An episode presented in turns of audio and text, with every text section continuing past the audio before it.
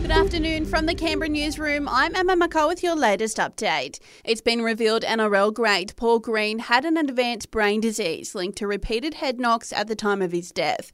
The passing of the former Cowboys coach rocked the rugby league world when he was just 49.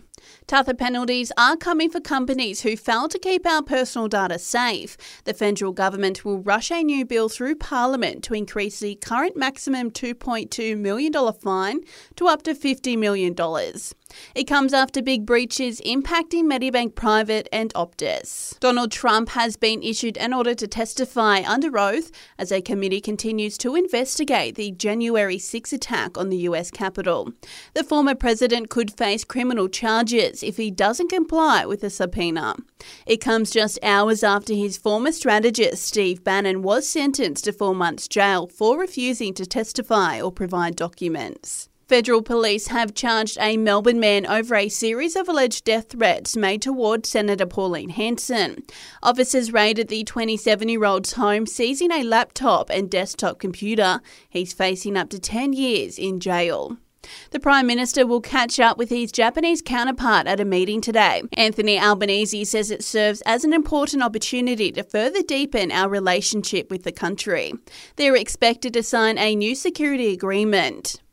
A flood crisis is gripping Australia's east coast with warnings out for another round of heavy rain and thunderstorms.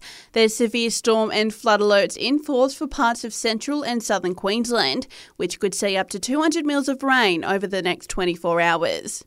Moving to Moree in northern New South Wales, SES spokesman Adam Jones says 4,000 people have had to evacuate overnight. We saw yesterday quite a bit of flash flooding come through there uh, and then that's turned into river rises and riverine flooding.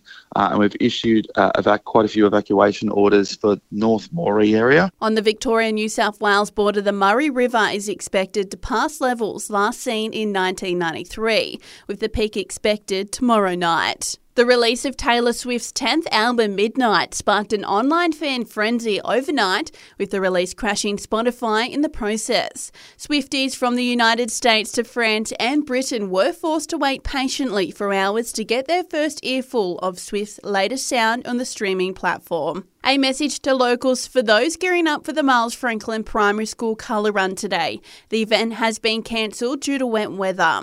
For more info for ticket holders, head on over to their Facebook page. And Netflix has added a disclaimer to its marketing for The Crown after backlash over its blurring of fact and fiction. And that's the latest from the Canberra newsroom this Saturday. Check back again tomorrow morning for our next update.